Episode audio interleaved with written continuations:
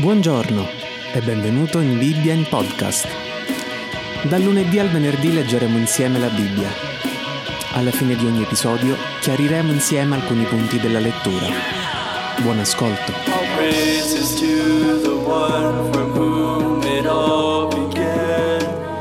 Primo Tessalonicesi 2. Voi stessi, fratelli, sapete che la nostra venuta tra voi non è stata vana, anzi, dopo aver prima sofferto e subito oltraggi, come sapete, a Filippi, trovammo il coraggio nel nostro Dio per annunciarvi il Vangelo di Dio in mezzo a molte lotte. Perché la nostra predicazione non proviene da finzione, né da motivi impuri, né è fatta con inganno, ma come siamo stati approvati da Dio che ci ha stimati tali da poterci affidare il Vangelo, parliamo in modo da piacere non agli uomini, ma a Dio che prova i nostri cuori. Difatti non abbiamo mai usato un parlare lusinghevole, come ben sapete, né pretesti ispirate da cupidigia. Dio ne è testimone. E non abbiamo cercato gloria dagli uomini, né da voi, né da altri, sebbene come apostoli di Cristo avremmo potuto far valere la nostra autorità. Invece siamo stati mansueti in mezzo a voi, come una nutrice che cura teneramente i suoi bambini. Così nel nostro grande affetto per voi eravamo disposti a darvi non soltanto il Vangelo di Dio, ma anche le nostre proprie vite, tanto c'eravate diventati cari.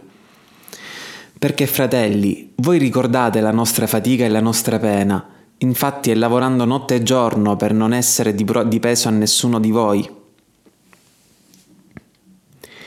Infatti è lavorando notte e giorno per non essere di peso a nessuno di voi che vi abbiamo predicato il Vangelo di Dio. Voi siete testimoni e Dio lo è pure, del modo santo, giusto e irreprensibile con cui ci siamo comportati verso di voi che credete. Sapete pure che, come fa un padre con i suoi figli, abbiamo esortato, confortato e scongiurato ciascuno di voi a comportarsi in modo degno di Dio, che vi chiama al suo regno e alla sua gloria. Per questa ragione anche noi ringraziamo sempre Dio, perché quando riceveste da noi la parola della predicazione di Dio, voi l'accettaste non come parola di uomini, ma quale essa è veramente, come parola di Dio, la quale opera efficacemente in voi che credete. Infatti, fratelli, voi siete stati imitatori delle chiese di Dio che sono in Cristo Gesù nella Giudea, poiché anche voi avete sofferto da parte dei vostri connazionali le stesse tribolazioni che quelle chiese hanno sofferto da parte dei giudei, i quali hanno ucciso il Signore Gesù e i loro profeti, e hanno cacciato noi.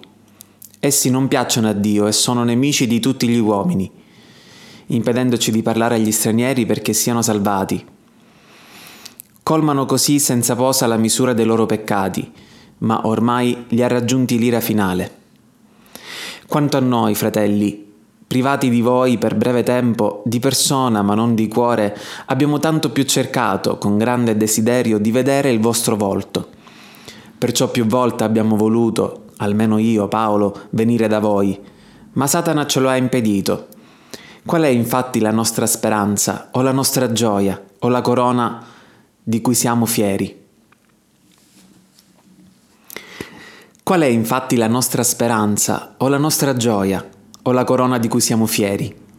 Non siete forse voi davanti al nostro Signore Gesù quando Egli verrà? Sì, certo, voi siete il nostro vanto e la nostra gioia.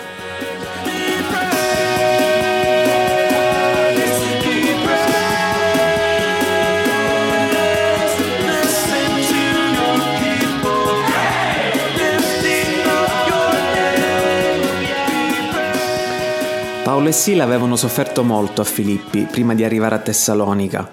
Infatti ci rendiamo conto che umanamente era troppo difficile andare avanti.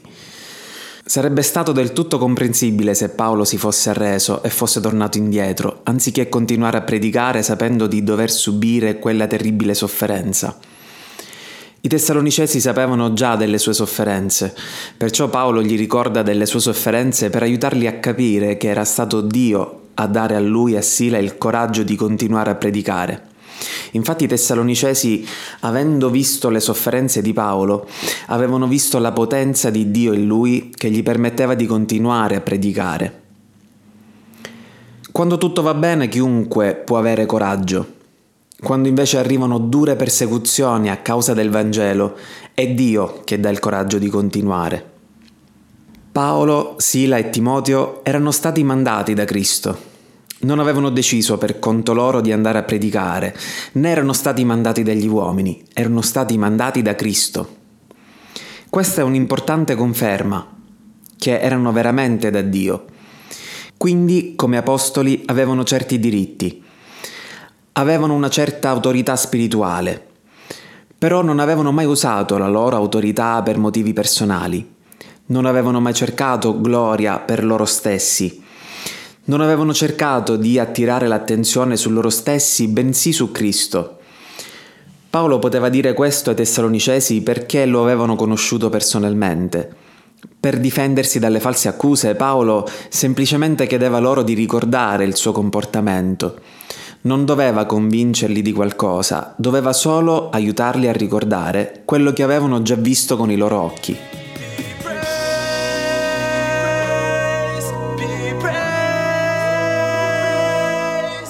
Ciao, io sono Salvo e questa è Bibbia in podcast.